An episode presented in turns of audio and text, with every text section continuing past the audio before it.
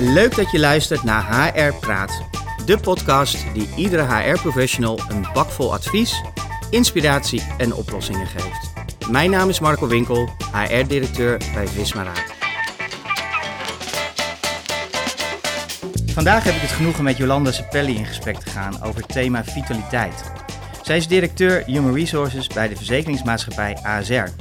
En in haar carrière heeft ze onder meer Euronext, ING Real Estate en Telegraaf Mediagroep een kijkje in de HR-keuken gegeven. Met haar 30 jaar HR-ervaring kan ik wel zeggen dat zij een ware expert is. Welkom Jolanda. Vandaag gaan we het hebben onder meer over het belang van vitaliteit en hoe jullie dit als organisatie hebben ingeregeld. Maar eerst zou ik inderdaad graag willen weten, wat is nou jouw hoogtepunt van het afgelopen jaar? Hallo Marco, dat ten eerste Ja. dan maar eventjes. Ja, mijn hoogtepunt ehm, over de afgelopen periode was het sowieso natuurlijk een hele bijzondere periode. Maar vanuit mijn perspectief eh, vond ik een van de hoogtepunten eh, hoe wij uiteindelijk zeg maar, met onze medewerkers zijn omgegaan. En eh, het voorbeeld daarvan is dat wij zeg maar, in de hoogtijdagen van corona, toen onze medewerkers ook hun, hun kinderen thuis hadden, mantelzorg moesten verzorgen, eh, hebben wij eigenlijk tegen onze medewerkers gezegd. ehm, als richtlijn, neem twee à drie uur vrij en probeer eigenlijk zo goed mogelijk naar eigen goeddunken eh, je tijd in te delen. Eh, dus weliswaar maak je dan afspraken met je team en denk je aan het klantbelang, maar neem ook vrij als, eh, ja, als je eh, voor je kinderen moet zorgen. Ehm, en voel je daar niet schuldig over. Nou, dat was best natuurlijk wel een, eh, een, een, een, een stap. Ehm, en ik ben daar ook over bevraagd door conculega's, eh, medeverzekeraars, die zeiden: ja, maar hoe kan je dat nou doen?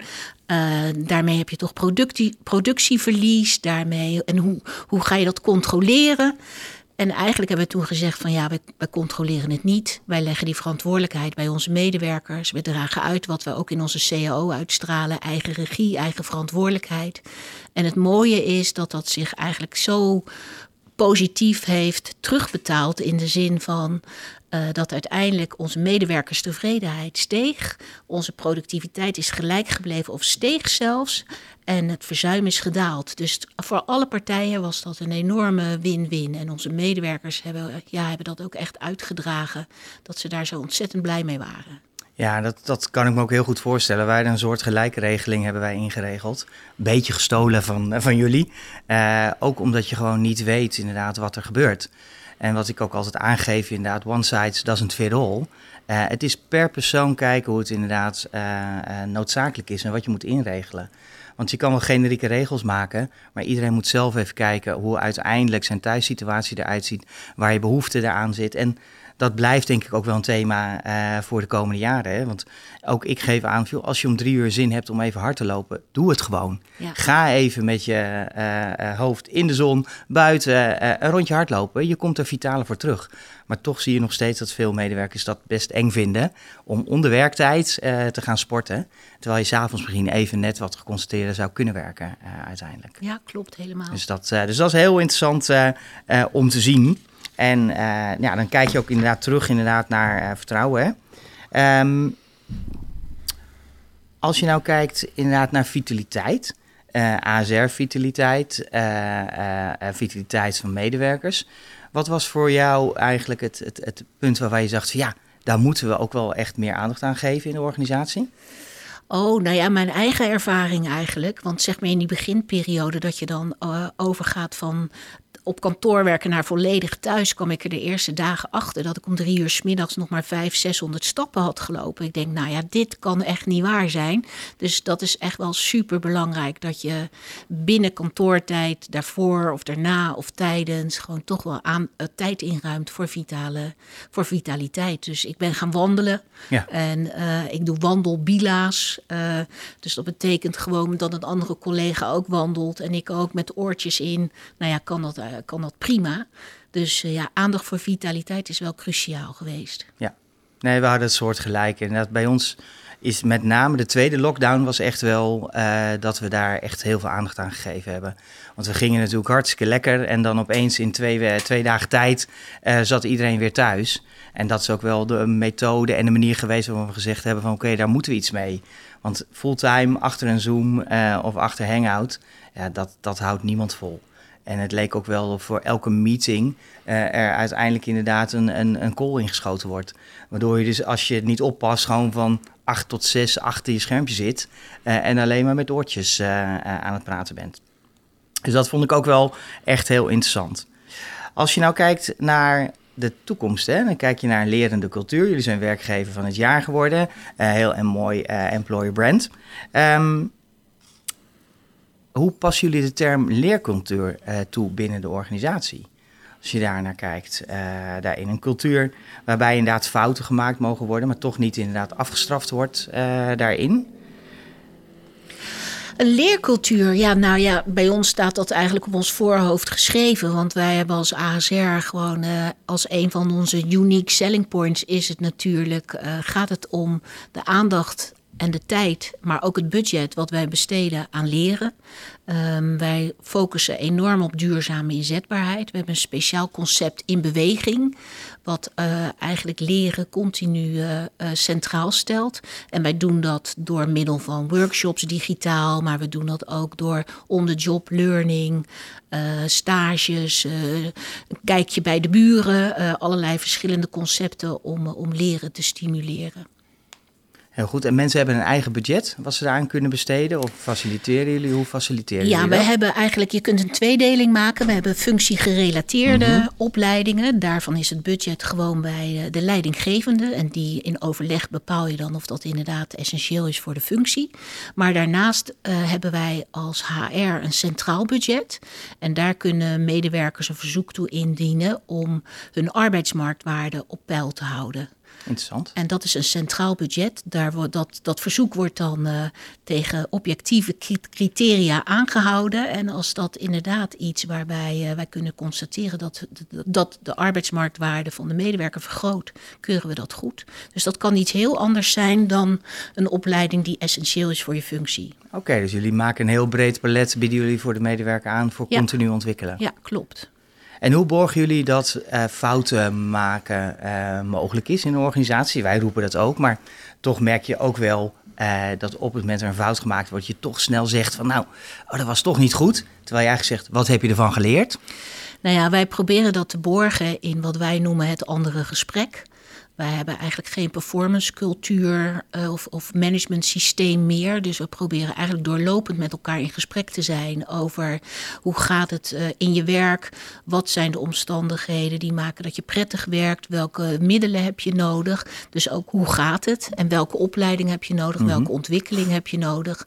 Uh, dat proberen we eigenlijk allemaal in dat gesprek te faciliteren. Dus ook als er dingen minder goed gaan, om dat op een zo goed mogelijke manier bespreekbaar te houden een soort continue dialoog ja, uh, daarin. Ja, ja, dat zeg je heel mooi. Wij noemen dat het andere gesprek, ja. maar continue dialoog klinkt ook goed. Klinkt heel interessant, want aan het einde van het jaar heb je dan waarschijnlijk ook geen verrassingen uh, nee, dat klopt, over de performance klopt. van een medewerker of van een manager uh, daarin. Nee, dat klopt. Wij zijn echt van de performance management cyclus afgestapt.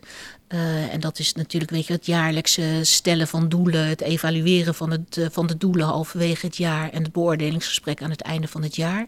Bij ons bleek dat toch eigenlijk een, een steeds grotere dissatisfier te zijn. Want 60, wij, wij hebben salarisschalen mm -hmm. uh, met een, een, een, een 0% en een 100%. En uiteindelijk bleek meer dan 60% van onze populatie zat op 100% van zijn RSP. En RSP is relatieve salarispositie ja, voor de kenners gelijke situatie. Uh... dus dat betekende eigenlijk dat dat. Uh, ja, zeg maar, dat leverde ook geen uh, salarisverhoging meer op. Dus we hebben dat hele systeem onder de loep genomen. We hebben waarderen en belonen ook uit elkaar getrokken. Dus er zit ook geen automatische salarisverhoging meer aan zo'n gesprek. Dus dat betekende ja, dat dat heel een enorme opluchting was voor leidinggevenden en medewerkers. Als dat hele proces op een andere manier kan plaatsvinden. Dat is best spannend, want volgens mij is dit het tweede jaar hè, dat jullie dit zo uh, hanteren. Nou, het, uh, of het derde jaar inmiddels al. Ja, zeker. Dus dat, uh, waarbij twee jaar in corona natuurlijk heeft plaatsgevonden. Ja. Dus dat ik, ik volgde dat, ik ben volgens mij anderhalf jaar geleden bij jullie op kantoor geweest. Vlak voor corona, toen heb ik dat inderdaad mogen ervaren. En zag je echt gaaf. Maar ja, nu met inderdaad corona is dat natuurlijk ook wel inderdaad een, een andere situatie. Waarbij je dus toch ziet dat het kan. En dat nou je, dus, als je vertrouwen geeft je ook heel veel terugkrijgt. En het betekent niet dat we geen doelstellingen stellen. Hè? Dus, die doelstellingen worden gewoon gezet. Alleen hangt er geen salarisverhoging aan, uh, aan, aan vast. En voer je dat gesprek eigenlijk doorlopen. Ja. Uh, en dat onderstreept ook dat wij uit willen gaan van vertrouwen. Want uh, zolang, wanneer je wel ruimte hebt in je schaal, krijg, gaan we uit van een vakvolwassen mm -hmm. ontwikkeling en ontvang je elk jaar 3% salarisverhoging. Oké, okay, dus dat, zolang je ruimte hebt in zolang je schaal. je ruimte. En die 100% is nog wel van toepassing. Zeker. Ja, ja. dus dat uh, in deze. En als je hem dan kijkt, inderdaad, hoe kan je dat dan combineren met, met, met vitaliteit? Hè? Veel inderdaad uh, organisaties, ook wij, zien dat, dat vitaliteit is een belangrijk onderwerp. We stimuleren het. Je ziet ook bepaalde doelgroepen die heel veel aan vitaliteit doen. Um, je meet ook inderdaad in de afgelopen jaren hebben we uiteindelijk gemeten, ook door ASR Vitality, maar andere uh, health providers. Inderdaad, als je beweegt, ben je gezonder uh, uiteindelijk. Hoe, hoe ben jij hiermee omgegaan in jullie eigen HR-beleid om dat te borgen? Nou, we hebben net, zeg maar, als een van de weinige bedrijven een nieuwe CAO gesloten, uh, januari vorig jaar. En daar hebben we een. Onze CAO is opgebouwd, was opgebouwd uit vier clusters. En daar is een vijfde cluster vitaliteit bijgekomen. Dus we hebben daar uh, speciale aandacht voor natuurlijk de werkplek. Mm -hmm. De werkplekcheck. Hè, want ja. nu mensen allemaal thuis werken, is het uh, toch ook nog steeds de verantwoordelijkheid van een werkgever dat, zijn werkplek, uh, dat de werkplek goed is ingericht. En daarnaast houden we jaarlijks eigenlijk een vitaliteitsscan. Uh, en dat betekent dat, we, dat elke medewerker individueel een scan mm -hmm. uh, invult met allerlei vragen. En daar doen we, dat doen we met onze Arbodienst. En die krijgt dan individuele terugkoppeling over hoe het met de vitaliteit gesteld is. En dan heb ik het over fysiek, dan mm -hmm. heb ik het over mentaal. Dus op alle vlakken uh, die dan relevant is. Oh, dat is heel interessant. Het geeft ook ja. genoeg handvaten. En wellicht inderdaad net dat kleine uh, uh, zetje. Nou, uh, om alleen maar bijvoorbeeld te gaan wandelen als begin. Nou ja, dat sowieso. Want ik bedoel, het, geeft individuele feedback aan de medewerker. Maar het geeft ons ook input, geanonimiseerd uiteraard. Op ASR-niveau. wat, voor, wat, ja, wat voor interventies we mogelijk zouden kunnen doen om, om vitaliteit verder te stimuleren. En wat, wat zijn de reacties van medewerkers? Hoe reageren die hierop? Ja, heel positief. Uh, maar we zitten nog midden in het proces. Ja. Dus ik kan er nog niet uh, de resultaten met je delen. Maar uh, so far so good, zou ik zeggen. Maar het is inderdaad zo belangrijk dat het een vijfde pijler in de CO is geworden. Ja, dus... los, los van de scan ja. aan zich voor de individuele medewerker wilden we wel laten zien of we ook echt in de praktijk brengen dat vitaliteit ja, een belangrijk onderdeel is van ons arbeidsvoorwaardenbeleid. Ja, maar ik sluit me daar ook bij aan. Hè? Want voorheen, dat zal je ook gezien hebben, zagen we iedereen op kantoor. En uh, kon je aan de gemoedsrust en de toestand van iemand op kantoor zien hoe het met iemand is. Ja, dat zie je gewoon nu niet. Dus daarom is het inderdaad ook echt wel, uh, wel van belang uh, daarin. We zeiden net al even in het voorgesprek, hè, verbinding en uh, uh, met elkaar zorgen. Dat, wat maakt nou uh, uiteindelijk dat iemand voor ASR werkt daarin? Ondanks dat ze niet meer dagelijks bij jullie op kantoor zitten. Hoe hebben jullie dat geborgd in de organisatie?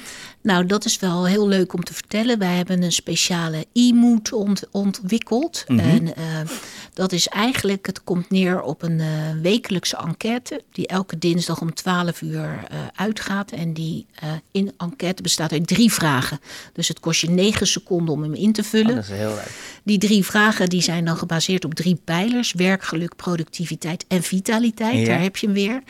En de resultaten daarvan worden op weekbasis aan de leidinggevende teruggekoppeld, zolang zijn team groter is dan vijf. Mm -hmm. Ook hier weer om de anonimiteit te waarborgen.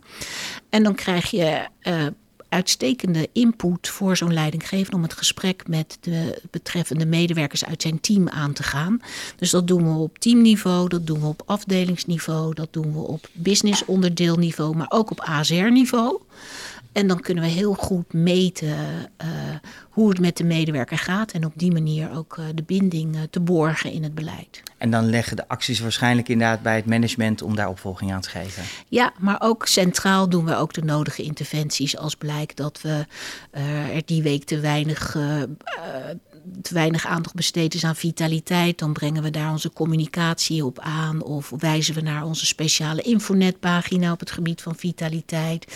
Wanneer mensen aangeven, we maken ons te veel zorgen over corona, dan wijzen we op een workshop anti-piekeren. Weet je wel, dus zo proberen we uh, in te spelen op dat wat medewerkers aangeven. Leuk. En hoe lang doen jullie dit nu al? Nou, dat doen we eigenlijk vanaf het begin van corona. Dus we hebben hele waardevolle input en data opgebouwd eigenlijk. Dus we laten ook vragen terugkeren, zodat we kunnen meten hoe het in de loop van de tijd uh, vergaat. En uh, ja, we hebben inmiddels doen we ook wel eens een aanvullende vraag wat de INPS is bijvoorbeeld. We hebben het ingezet om te meten hoe medewerkers in de toekomst zouden willen werken. Dus we proberen heel goed te luisteren naar wat onze medewerkers zelf aangeven.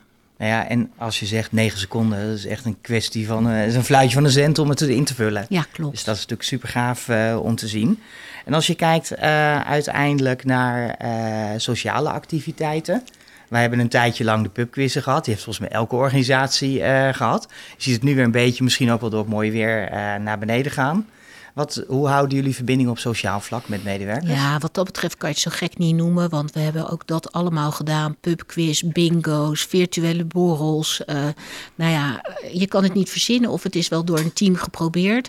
Maar wat we ook hebben gedaan is uh, dat het eigenlijk de, de raad van bestuur dichter bij de medewerker heeft gebracht. Want wij kenden als ACR niet van die town hall meetings. Dat, ja, dat, dat was eigenlijk geen onderdeel van onze communicatiestrategie. Mm -hmm. Maar in coronatijd hebben we wel eigenlijk allemaal digitale medewerkersbijeenkomsten gedaan.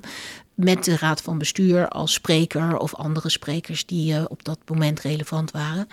En dat was wel heel erg leuk. Dus dat terwijl sommige mensen juist afstand ervaarden, hadden wij eigenlijk allemaal van: Goh, het brengt de RVB echt uh, in mijn woonkamer, ja. bij wijze van spreken. Ja, dat kan me goed voorstellen. Dus dat, uh, ik merkte ook afgelopen weken bij de eerste uh, live uh, town hall sessie weer gedaan. Dat je als HR ook rondloopt. Je denkt, ja, wie zijn deze medewerkers? Want je kent ze alleen van een schermpje. En ja. dat je echt denkt, oh, we moeten toch heel snel als team even inderdaad ja. gewoon de smoelen boek inderdaad weer doorlopen. Want het is heel raar dat je mensen ziet van een schermpje waarvan je denkt, oh, die is twee meter. en die is dan inderdaad 1,75 en vice versa.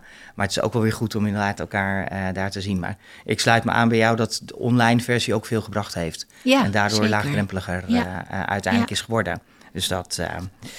Je zei het net al inderdaad, leiderschap en organisatieontwikkeling. De, de e-moed geeft daar veel input in. Hoe passen jullie dat toe om, om leiders klaar te maken, ook wel op, op de nieuwe werkwijze hè, van online en offline teams?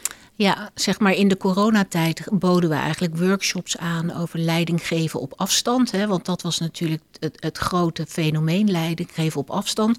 Leidinggevenden moesten ineens loslaten, controle verliep anders. Dus dat was natuurlijk uh, ja, best wel een, uh, een belangrijk ding om aandacht aan te besteden. Mede leidinggevenden waren al gewend met tijd en plaats onafhankelijk werken. Maar volledig thuiswerken was natuurlijk toch wel weer een ja. stap verder. Nu gaan we eigenlijk weer een stap verder en geven we workshops op het gebied van hybride leidinggeven. Dus dan kijken we echt naar de combinatie van op kantoor of, of thuis. En dat, uh, daar gaan eigenlijk deze zomer gaan al onze leidinggevenden door die workshop. En dat zijn geen uh, dagdelen, maar dat zijn gewoon workshops van twee, drie ja. uur. Uh, en dan twee keer. En nu straks, wanneer de leidinggevenden dit achter de rug hebben, gaan we eigenlijk alle teams faciliteren om uh, uh, zeg maar daadwerkelijk ook afspraken te maken over hoe gaan we nou als team met elkaar samenwerken. wat, voor, wat, wat spreken we af? Ik zelf bijvoorbeeld heb met mijn eigen MT afgesproken. We gaan op vrijdag onze vergadering houden. Hè, want je wil ook nog kijken naar een spreiding door ja. de week. je wil met elkaar afspreken welke werkzaamheden lenen zich nou bij uitstek om op kantoor te doen of juist uh, via Teams. Dus dat zijn allemaal afspraken die, uh, ja, die we dan eigenlijk gaan, met, gaan maken. Ja. We hebben daar wel bij kaders bij afgegeven. nou, binnen die kaders is iedereen vrij om, om die afspraken te maken. We hebben ook tegen elkaar gezegd, ja, we zien het ook wel als een organisch proces. Moeten we gedurende het jaar bijstellen. Uh, de afspraken zijn niet in beton gegoten. Nee. Dan, dan, gaan we gewoon bijstellen. Nee, maar je stimuleert uiteindelijk, wat wij ook doen, echt wel de hybride vorm. Ja. Deels ja. op kantoor, deels thuis. En... Ja, nou dat is dus ook, hebben we met die e-mood dus ook ja. uh, uitgevraagd. En dan blijkt dat 5% van onze medewerkers willen nooit meer naar kantoor. 6% wil altijd naar kantoor. Maar de grote middenmoot die uh, geeft echt aan twee dagen kantoor, drie dagen thuis. Dat moet heel goed te doen zijn. Ja, nee, dat merk ik ook. We hebben dezelfde soort gelijke sessies gehouden. En dan was de eerste vraag, waarom zou je terug willen naar kantoor? En eigenlijk in alle teams was het digitale geeltje goede koffie. uiteindelijk. Dus dan zie je toch dat als we naar kantoor gaan, dan gaan we voor die verbinding en die sociale interactie. in plaats van hier te gaan werken uiteindelijk daarin. Um, als je nou kijkt, want ik kan me best voorstellen, sommige organisaties, jullie zijn heel ver op het gebied van vitaliteit en beleid erin. Jullie hebben, nou, zoals ik het hoor, heel veel voelsprieten in de organisatie. Met medewerkers, leidinggevenden. Wat zou voor jou de tip zijn waarvan je zegt, als je nog niks hebt ingeregeld, waar zou je dan mee moeten gaan starten als organisatie? Nou, ik zou beginnen met natuurlijk eens te luisteren naar wat er bij je medewerkers speelt. En uiteraard moet je dat dan verbinden aan zeg maar, de cultuur van de organisatie en de strategie van de organisatie. Maar om die twee aan elkaar te verbinden, dat lijkt me het belangrijkste. En dan echt luisteren, maatwerk, wat is de behoefte van je organisatie ja. uh, uiteindelijk uh, daarin. Dus echt het luisterend oor in een organisatie alvorens regulier uh, uit te gaan rollen. Dus dat um, is denk ik ook wel belangrijk hè merken wij ook. Je kan een standaard programma uitrollen, maar ja. Nou, het is wel echt tweerichtingsverkeer. Hè? Het is natuurlijk uh, de wens van medewerkers, maar het moet ook passen bij, wat, bij het werk wat je doet en de organisatie die je wilt zijn. Ja. Nee, maar daar sluit ik me inderdaad uh, eigenlijk volledig bij aan. En we zijn nu aan bijna aan het einde uh, van deze podcast gekomen. Um, als jij nou met al jouw HR-ervaring, Jolanda, moet kijken naar wat zou je nou mee willen geven aan onze luisteraars? Wat is belangrijk? Een, een anekdote van je zegt, joh, dat zouden we, dat, dat moet je echt weten. Uh, daar, daar kan je van mij leren, want uit de toekomst of uit het verleden heb ik gezien, joh, dat werkt. Nou, zeg maar een serieuze boodschap die ik zou willen meegeven is: heb vertrouwen in je medewerkers, want vertrouwen loont. Dat zou ik uh, als belangrijkste boodschap willen meegeven. Maar als anekdote zou ik zeggen zou ik dat, dat je ook als HR-professional moet zorgen dat je uh, doet wat je voor je medewerkers ook graag uh, ziet gebeuren. Want het heeft volgens mij voor mijzelf echt drie kwart jaar tot niet een jaar geduurd voordat ik mijn eigen werkplek had ingericht. Dus uh, totdat ik bij een collega op bezoek was die een prachtige cockpit, een passende stoel, een mooi bureau. En toen kwam ik thuis en toen zag ik door mijn hele huis stapeltjes liggen. Een beetje in de keuken, een beetje in de woonkamer, een beetje in de logeerkamer. Toen dacht ik, oh ja, dit doe ik eigenlijk zelf helemaal niet goed. Dus de dag daarna ben ik een tweede beeldscherm gaan kopen. Van, mijn man heeft ergens in, midden in het land bij Ikea een hoog zitten of een hoog stabureau uh, uh, gekocht. En uh, heb ik eindelijk uh, een jaar later mijn eigen werkplek ingericht. Ja. Nou, dat was niet eigenlijk wat ik voor onze medewerkers zelf in gedachten had gehad. Nee, ik, ik herken dat enorm. Uh, ook inderdaad, zelfs vorige week sprak ik iemand waarvan ik op een gegeven moment zei: Je zit echt heel gebogen. En toen zei de desbetreffende medewerker: Ja, maar ik werk al bijna anderhalf jaar op mijn laptop. En terwijl ik dan denk: ja. veel, haal, dat, haal een scherm, pak een stoel, et cetera. En zorg ervoor dat je thuiswerkplek goed ingericht is. Maar ik denk dat het besef tenminste als ik er nu naar kijk, ook bij onze medewerkers er langzaam is, dat dit ook wel de nieuwe werkelijkheid is. Ja. En ja, dat je ruimte moet hebben. En sommige mensen hebben gelukkig die ruimte, anderen moeten toch creatiever met de ruimte omgaan. Maar ik denk wel dat iedereen inmiddels zover is dat ja, hopelijk een thuiswerkplek uh, van belang is. Maar ook inderdaad vitaliteit natuurlijk. Uh, ja. Een onderdeel is van ons nieuwe leven. Heel want, herkenbaar. Want zeven of vijf dagen op een werkplek thuis zitten en niet bewegen, daar wordt niemand gelukkig van uiteindelijk. Dus dat. Dankjewel voor dit leuke gesprek. Uh, Graag gedaan. Dankjewel voor jouw visie van vitaliteit. Met al uh, jullie mooie acties die jullie gedaan hebben. Wij zijn aan het einde gekomen uh, van deze podcast. En wil je meer weten over vitaliteit of andere HR-uitdagingen en thematieken? Kijk dan eens naar onze artikelen op Visma Raad. Tot de volgende keer.